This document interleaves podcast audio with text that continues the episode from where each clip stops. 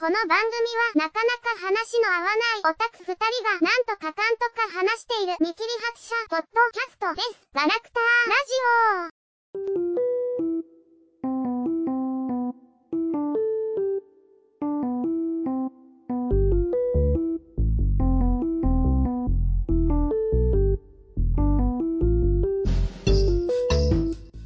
はい、えー、では、えーガラクタラジオ21回始めていきます。あおーあおーって、あの、それ多分ね、3回か4回前にやってんだよね。そう。でもまあ、満月の夜はやらんとね、狼的にね、うん、あ今日満月な？知らん。なかった何も、バックグラウンドのしっかりしたやつ。わかった。うん、わからんけど満月なわけね。君の心の中では。俺が満月だと思った日が満月なんだよ。そうだよね。困困ったやつだ。まあでもそういうご利用してピンチに変身するね、キャラってなんか熱くね？みたいな。あー、ドクタースランプとかで満月に見えるものだったらいけるみたいななかったっけ？あーなんかドラゴンボールでもやってなかったかな？催眠術系で。あー、なんかあ、丸いもの見せてっていう。ドラゴンボールだったかもしれん。なんか、大猿ね。うんうん。まあ、そんな感じですよね。えっと、えーっとですね、最近ですね、あの、殿池大輔さんの桜結びっていうエロゲーをですね、まあ、積んでたんで、ちょっとやってるんですけど、あの、すんごい甘いんですよ。うん。シナリオが、ああの、雰囲気が。あの、こんなに甘いかったっけ？っていうぐらい甘いんですけど、やってる感じが。うん。昔はこんなだったよね、と思って。あの逆にね、あの、今僕がやってるゲームが殺伐としすぎてるんだっていうことに気がついた豆です。さよか。うん。うんまあ、なんだろうね。私の方はこの一週間、結構洋菓子を買ってね。うん。うん。まあ、西洋うん。輸入菓子ってやつだよね。うん。カナダのとか、ドイツのとか、オランダとか、デンマークとかね。うん。まあまあなんか、海外の菓子ってちょっと惹かれるんだよね。うん。まあまあ何？日本の洋菓子ってさ、まあ、うん。こっちの方が基本的にうまいんだけど、うん。まあ、無難にうまいか無難にまずいかでさ、うん。海外菓子のようなアグレッシブさがない気がするんだよね。あ、うん。なんか、なんかこう、うまくはないんだけど、ちょっと甘くしすぎてないかいとか、なんかいろいろとね、うん。うん。うん。こう、まあ、まっとうにすげえうまい時もたまにあるんだけど、うん。ワクチ感覚を楽しみに買ってるみたいな。いや、まあ、わかるよ。あのー、なんだっけな。あの、ものすごい辛いポテトチップスみたいなやつあったでしょ。デス、黒いやつ。あの、デスなんとかみたいな名前だったような気がするけど、ああいうのもさ、日本製のもんだったらさ、あの、辛いんだけど、うん。辛く作ってるんだけど、あの、奥に、あの、ポテトの味を、その芋自体の味を感じれるっていうのになるんだけど、海外製のやつはさ、まあ確かにその、さっき言ってたようにパンチが効いてるんで、なんか痛いだけなんだよね。残るの。痛いなっていう感じ。もう辛いなっていうか、痛いなっていうだけが残る感じの食べ物だよね。あれ、辛党の人はいけるのかな？逆に。とか知らんけど。うんうん。あんまりね、日本産のでも辛いだけだなっていうのがあって、あんまり旨味が欲しいね。辛いのでもね、みたいなね。そうだね。なんか、まあね、うん。うん。僕一回経験あるけど、あの、ものすごいね、辛い鍋の店があってね、うん。あの、レベルがこの10まであって、まあ10とか頼むやつは頭おかしいやつだと思うんだけど、あの、4とかでもね、4とか3とかでも大概もう辛いんだよね。うん。僕にとって十分辛いっていう感じなんだけど、てか痛いしか残んないんだよね、最初の方。うん。なんだけど、鍋だからずっと続いてんじゃんか。うん。で、10分、15分経ってくると、多分何かが麻痺してきて、このスープの旨味が分かってくるみたいな感じになってきてたな、そういえば。うん。そういう経験はあるな。さよか。食べ続けるとね、あの、慣れてくるというか、順応してきて、あの、奥にある深み、旨味が分かってくるみたいなのは、あるよ。うん。食べ続けてみるといいんじゃないかな。か辛いやつを。辛いやつね。まあなあ、あんまり、どちらかといえば好きだけど、そこまであんまり辛いのはな、みたいなのはあるかな。うん。うん。僕も好きじゃないからさ、あの、その、さっき言った鍋は、罰ゲーム的に食ってたんだけど、途中から分かってくるっていうね。うん見えたってなったっていう経験はあるけどな。まあね、汗でドロドロになるのがあんまり好きじゃないんだよね。まあ鍋だから冬のイメージだけど、でも、冬でも大概汗かくからな。うん。そうですか。さようですか。名前名乗ったっけ？もう皆さんご存知のうん。クーです。うん。うん、いかんな。なんかもうちょっと、こじゃれた名乗りがないものかと思いつつ浮かばなかったよ。まあ、あの今回、えーも、えー豆と食うだけでやっていくんですけども、えー今回まあね、はい。出たいという方がいたら来てもいいんだよぐらいのね。いいんかな？知らんけど。いや、いいよ、別に。いいけどね、あのあの、ちゃんと友達にななりたい、先にっていう感じはちょっとある、僕は。なんか、どこまで言っていいのかなっていうラインが見えないからさ。その辺はあるかな。いや、真面目な話で返したけど、えそんなんじゃなくて、今回は、えー下半期のね、漫画まとめを、あの、上半期はしたんでね、うん忘年会的にやろうと思います。うんまあ漫画はね、あの、よう読んどると思いますんでね。僕、下半期はね、だいぶん、あの、漫画の量ってやっぱり仕事が忙しいっていうのがあって減ったんだけど、うんまあでもそれでもクーさんは、の方が多分読んでるとは思うからな。うーんそうかな？うん。私も、まあ、だいぶ減ったけどね。うん。うん。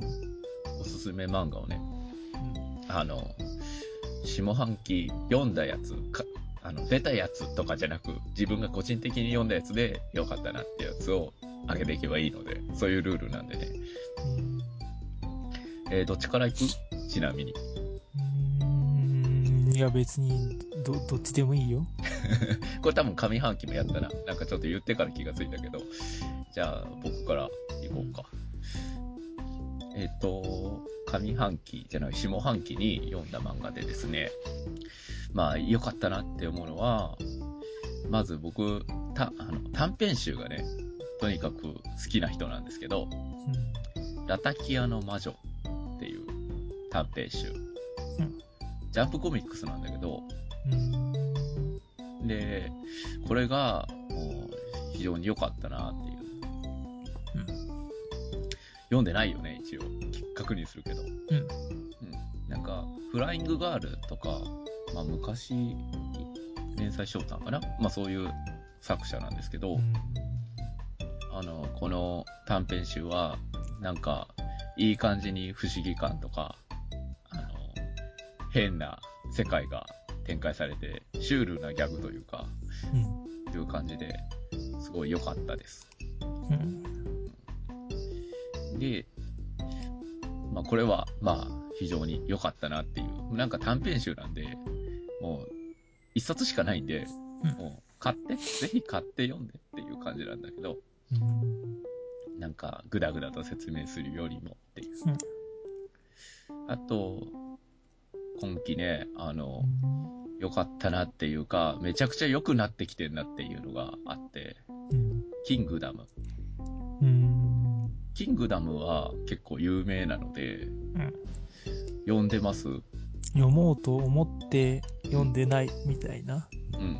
うんまあ簡単に説明しちゃうと、秦の始皇帝、中国のね、秦の始皇帝、いるじゃないですか。うんで、あの、まあ始皇帝が、まあ始皇帝として誕生して、どうこうって、あの辺の時代の、戦国時代のあたりの、えーお話なんですけど、もうね、あの、最新刊の32巻とかがね、うんずっと、この、戦争とかいろんなことがあったんだけど、うん。まあほぼ戦争だけどさ、うん。32巻になって、お話がね、全部この、集まってきてる感じ。ここに一点に集中してる感じっていうのがあって、もうめちゃくちゃ今盛り上がってるっていう感じなので、もう32巻っていう長いんだけど、うん。30巻分のものを32巻にぶち込んできてる感じなんで、あの最近の展開にぶち込んできてる感じなんで、もうすごい熱いっていうくらいかな、僕は。うん。うんさようですか。うん。とりあえず、あの、少なめにしとかんと、うんクーさんの方が、とてつもなく多いっていうイメージがありますので、うん、まあまあなうん。あでも今回は、ちゃんと分けたよ。うん。おすすめっていうのを11本出したけど、うん。まあまあ、特におすすめっていう4つを深く語って、あとは名前出すぐらいかな、ぐらいのうん。感じうん。です。うん。うん。です。です。え、で、で、あの、良かった漫画を、えっ、とね、まずは、あの、うん名前出すだけの、ゆ有名だから、まあ、わざわざ中身言わないよ的なのはね、うん。うん。あの、プリズマイリアのドライとかね、うん。うん。1期、2期、3期と、どんどん面白くなってきてる感じですよ。プリズマイリヤ、うん。 Fate/stay night の番外編のえコミカライズのみたいなやつですね。あ、ね。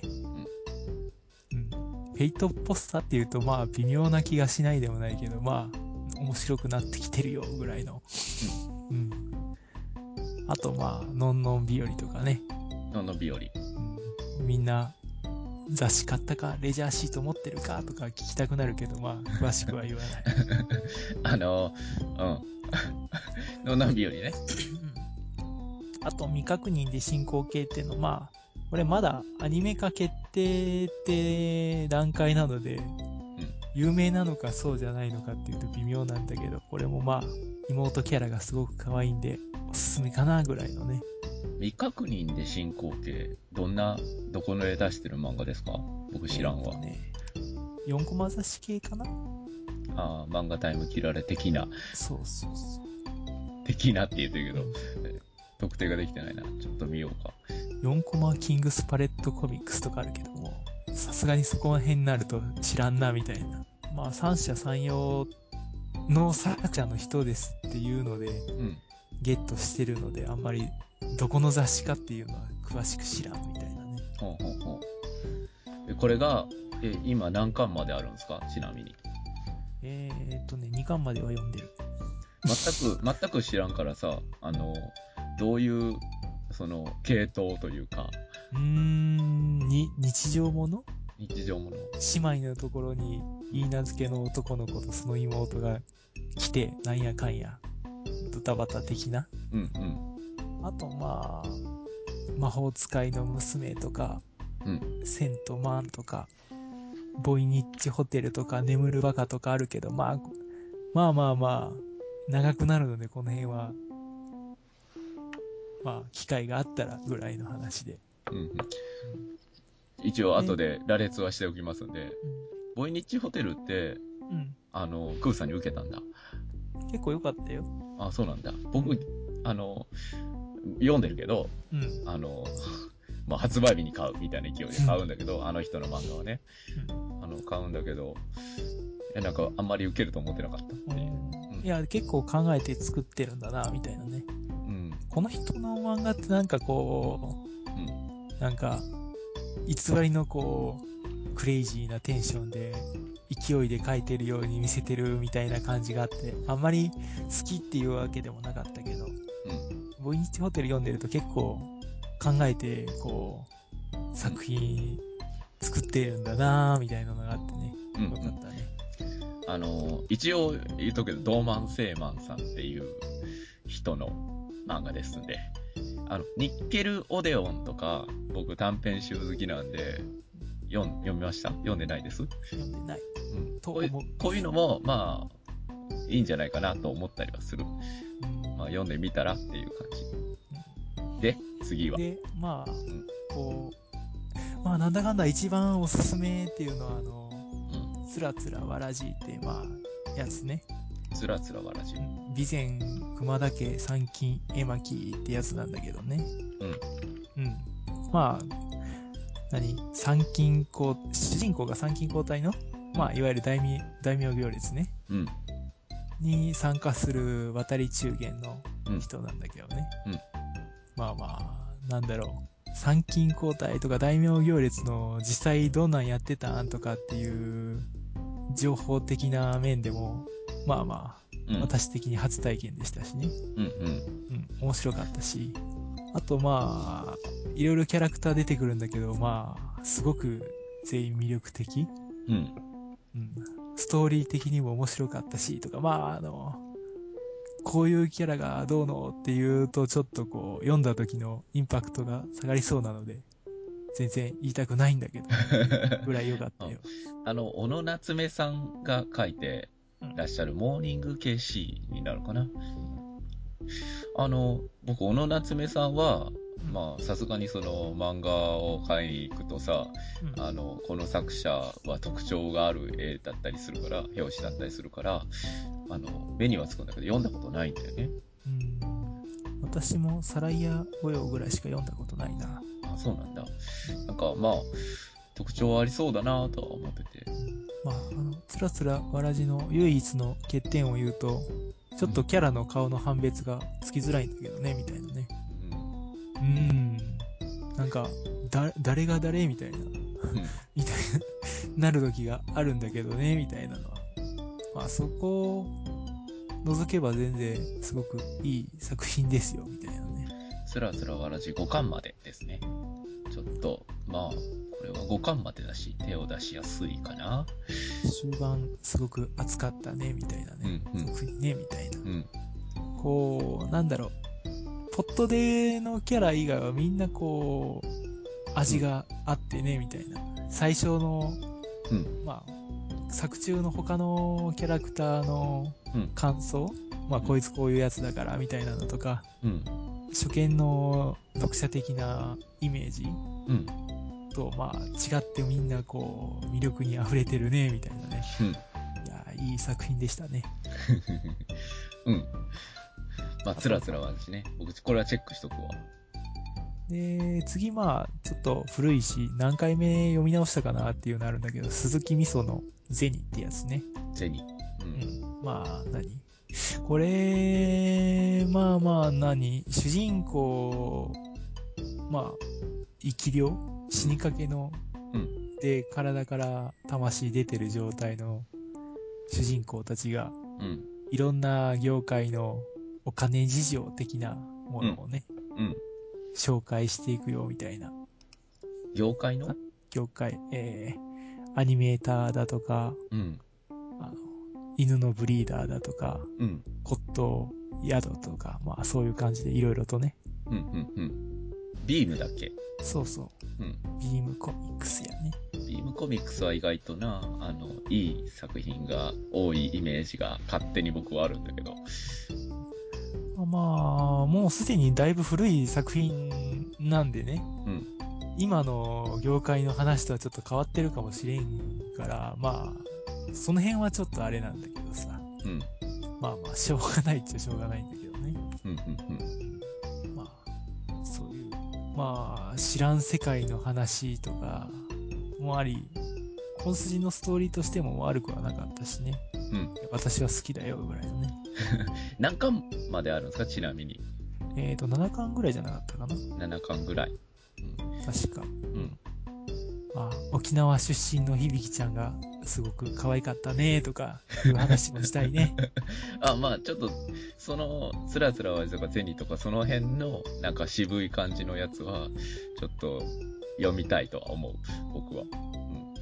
あと、まあ、何、ギリギリになって、こう、私の、すごく良かったよリストに滑り込んだのが、次の2本なんだけどね。うん。うん。1本目が、あの、ひもとうまるちゃんっていううん。漫画ですよ。うん。今僕も、あの、瞬間的にだけど盛り上がってるから。そうそうそう。思わずね、うん。ニコニコとかで無料配信してるよとかって、ちょっとおすすめしちゃうぐらいには気に入ったんですよ、みたいなね。ニコニコ星画でね、あの、今、今ね、この瞬間はやってるよね。あのーざっくり言うと、外面のいい女の子が家に帰ってくると、二頭身ぐらいのキャラになって、うん、ぐうたらする漫画。そうですね。でも、二頭身形態の方が可愛いよね、こいつ、みたいなねう。ん。うん。美少女形態はなんかあんま特徴がなくてね、みたいな。魅力的な意味で。うん。まあ、僕は、どっちも好きだけどね。あの、正直ね。あの、一応、ヤングジャンプコミックス。あの、まあ、今んところ1巻。で、12月に2巻が出るっていうね、タイミングなんで、まだヤングジャンプってイメージないよな、この漫画、みたいな。いや、最近のヤングジャンプ知らんけどね。えーす、わかんない。ヤングジャンプでやってんのかなまあ、雑誌で僕チェックするほど、まだ見、知れてない、分かってないんだけどね。まあ、うん。まあ、僕も、この、この漫画はとにかく可愛いですっていうことに関しては同意する。この妹、本当に、なんだろうっていうぐらいちょっと良かったね。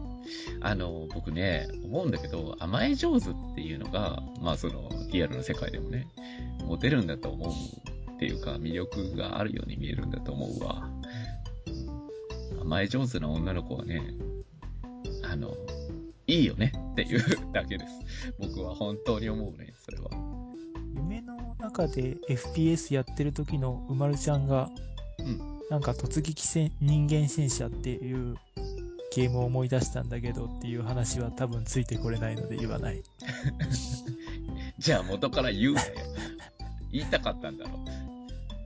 まあまあね。あと、えー、あまあまと稲妻かな？うん。っていう作品もすごい可愛かったよっていうね。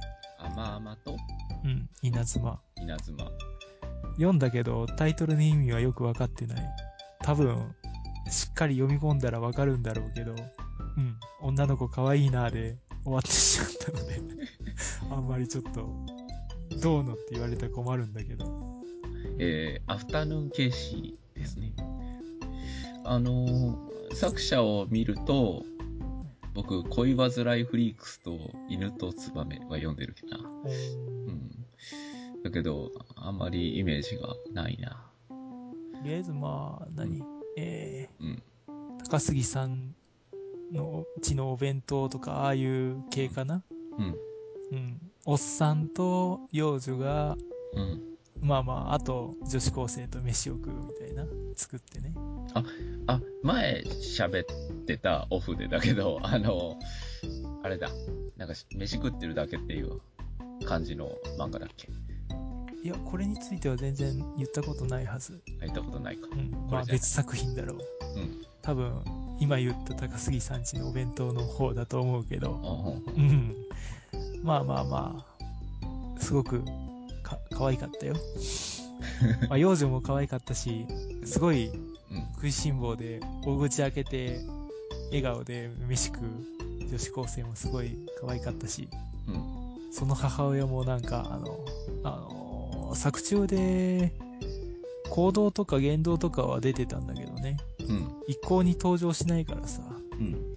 コロンボの神さんみたいな位置で、結局最後まで出てこないかな思ったら、1ページだけ普通に出てきたんだけどね、母親。う。うんん、いや、1ページで俺の心をちょっともぎ取っていったよっていうぐらい可愛かったね。ね。なんか、うん。わかった。読んでみてわからんっていうのはわかるけど、あの、まあそういうどこがどう、どういう感じで可愛かったっていうとちょっと驚きがなくなるのでる、可愛かったとだけ言おう、みたいなねわ。かる。その気持ちはわかる。うん。まあ、あの、なんだろうな。まあ、ちょっと感想、ネタバレ的なになっちゃうけど、うん。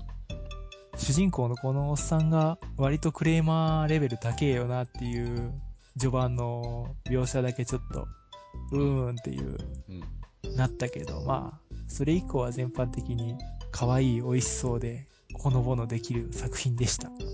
なるほど。まあ、あの、読むんだったら読んだ後で、このおっさんのこの時の行動ってどうよって言ってもいいんだけどね、みたいな微妙な。うん。うん。これはちなみに1巻だけですか？そうそうそ今んとこ。う。うん。うん。手出しやすい。うん。まあ、なかなかよかったね。うん。うん。うん。まあ何？女の子が可愛い漫画とかの情報で仕入れて読んで確かに可愛かったみたいな。う うん。ん。ぐらいですか？そうだよね。うん。まあね、他も、まあ、石黒正和の眠るバカとかも単行本で読み返して、なかなか面白かったねとか、うん。魔法使いの娘もなかなかいい作品だよねとか言えるけど、まああんまり長くなるし、この辺かな。了解です。まあ、この回はね、大体僕がね、あの、読む本を選別していく回なんでね、基本的に。僕の方が読めないからね、物量的にはね。あ、あの、一応言ってなかったけど、比較的短く終わったので、あの、結界戦線を読んでっていう。結界戦線は読んだことある？2巻か3巻ぐらいまでは読んだみたいなうんぐらいの。結界戦線のロック感っていうか、その、すごいなーって思ってんだけどね。うーん。あの、頭おかしい感じ。ちょっと。うん。あの、一応ジャンプコミックス、ジャンプスクエアかなうんでやってる漫画ですけど、あの、今は、えー8巻。まだ終える。うん。で、作者は内藤さんだったと思うけど、あの、トライガン書いてるうん。内藤さんですけど、まあこの人のやつはね、あの、結構笑ってまうんで、僕読んでて。うん。うん。いいなっていうのが。まあ、今に始まったことじゃないんだけど、最初っからいいんだけど。うん、まあ、非常に僕は推しなんで、この辺はっていう。おまあ、うまるちゃんをね、あの、僕は、あの、2巻を買って楽しく正月に読んでると思うんで、うん、そんな感じですかね。まあ、短いけどこんなもんでいいかな。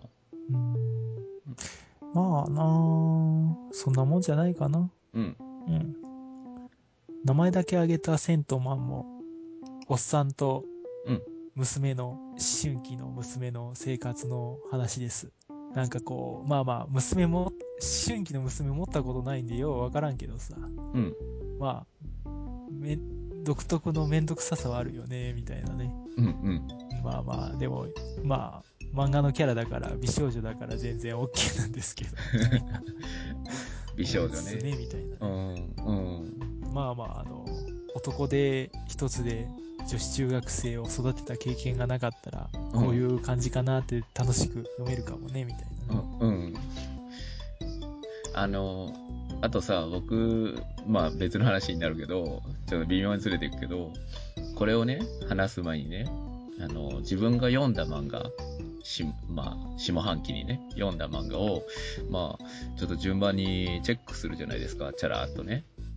あの、何読んだっけっていうことはチェックするじゃないですか。うん。するとね、あの、ちょいちょいエロ漫画が入っててね、うん。あの、どうなんかなっていうのは、もうどんどん自分の趣味がよくわからないなっていう感じなんだけど、あの、新藤 L の文化人類学っていう漫画が、あの、結構新しい目の漫画がありまして、新藤 L さんって知ってます？どんな感じか。うん、なんだっけ、カナダ人だかなんだかだよね、ぐらいの。そうそう、外国の人で日本に来て漫画家、しかもエロ漫画化してるっていう、かなり特殊な感じの、まあ本当に好きで来たんだろうなっていう感じの人なんだけどさ、もともとはなんかエロ同人じゃなかったかな。うん。ドラクエのエロ同人 CG とか出してたはず。うんうん、そんなイメージなんだけど、その人の最新刊、最新刊がですね、あの、新藤 L の文化人類学っていう本なんですけど、これが思いのほか面白かったです。うん。普通に。あの、もう会わない人は会わないとは思うんだけど、あの、なんかね、すごいアカデミックというか、もう、すごいコミカルで笑ってしまったちょっとっていうのがあって、新藤 L さんってこんなん書けんだと思って、うんやっぱね、、あの、エロ漫画はね、まあ、エロがなんぼじゃみたいなところあるんだけど、あの、そういうとこじゃない、なんか、尖ったやつ完全にもう、こん、なんかいろんなもん無視してんな、みたいな尖ってる感じの作品もたまにあるので、ちょっと、これは良かったかなと思って、漫画読み、あの、か結構ディープな漫画読みは、ちょっと楽しめるんじゃないかなっていうのはちょっと思ったりしましたっていう。うん。なるほどね。くだらねえな、このギャグっていうのをだいぶ思ってたから。うん。まあそんなのを、ちょっと、下半期で、ちょっと、おって思ったっていうだけだけどね。うんなんかあの、よくね、あの、まあ、さっきの、えっ、と、まるちゃんか。でもね、あの、そうなんだけど、可愛い可愛いって言ってるだけなんだけどさ、かぶまるちゃんなんて特にね。でも、本当になんか、その、ヒロインが可愛いってだけで読めるように、なバランスにしてる漫画ってたまにあるなって思う。うんなんか、声の形の一巻出たんだけどさ、あの少年マガジンの。あれとかも結構お話はすごいしんどいんだけど、あの、ヒロインが可愛いっていうか、まあ造形がなんか、うん、まあ可愛く描いてるから、その、それだけじゃねえんだけどさ、あの、可愛めに描いてるから、なんかギリギリ読めんじゃねえかなっていう気がしてて、しんどいんだけど、お話自体は。精神的にしんどいなっていう感じで。なんだけど、このと、声の形なんかは特にそういう感想にはなったなっていう。ヒロインがまだなんかちょっと可愛い感じだから読めるであって、結構これが不細工な、なんか そういう子だったら、本当になんか辛いだけの漫画になりそうだなって、一巻とか特にと思って、あの、思ったりはするな。ちょっと。結構大事なんだよね。あの、女の子可愛い可愛いって言って、言う、なんか軽く言うんだけど、それも結構大事っていう、ちょっと思うっていう。今日この頃ですが、何か？みたいな。難しいけどな、でも。うん。そういう重たいテーマうん。を読ませる原動力の一つにはなるんだけど、うん。でも美少女にしちゃうとなんかあの深刻性が薄れるよねみたいなのもあるしね。うん、まあ、そう。あんまりね、あの、世の中でいう萌えみたいな感じになると、ちょっと違うところに行くじゃんか。うん現実味がなくなるというか、まあ、フィクション感が強くなるからね。美少女ってだけでだいぶね、みたいな、その、まあまあ、重たいテープを重たいままドーンと出されても、ね、商業的に死んじゃうんで、そうなるとこう、本末転倒だし、みたいな難しい話になっちゃうんだけどね。うん、まあ、そうだね。声の形なんかは特に思ってたから、うんお話はものすごい重いんだけど、なんか、そこでギリギリ、なんか、引き止めてんなっていう感じがするっていうだけだけどね。まあ、今期、まあ、下半期で思ったことの一つだけど。まあ、じゃあこんな感じで締めますけど、いいですか？いいんじゃないですか？はい。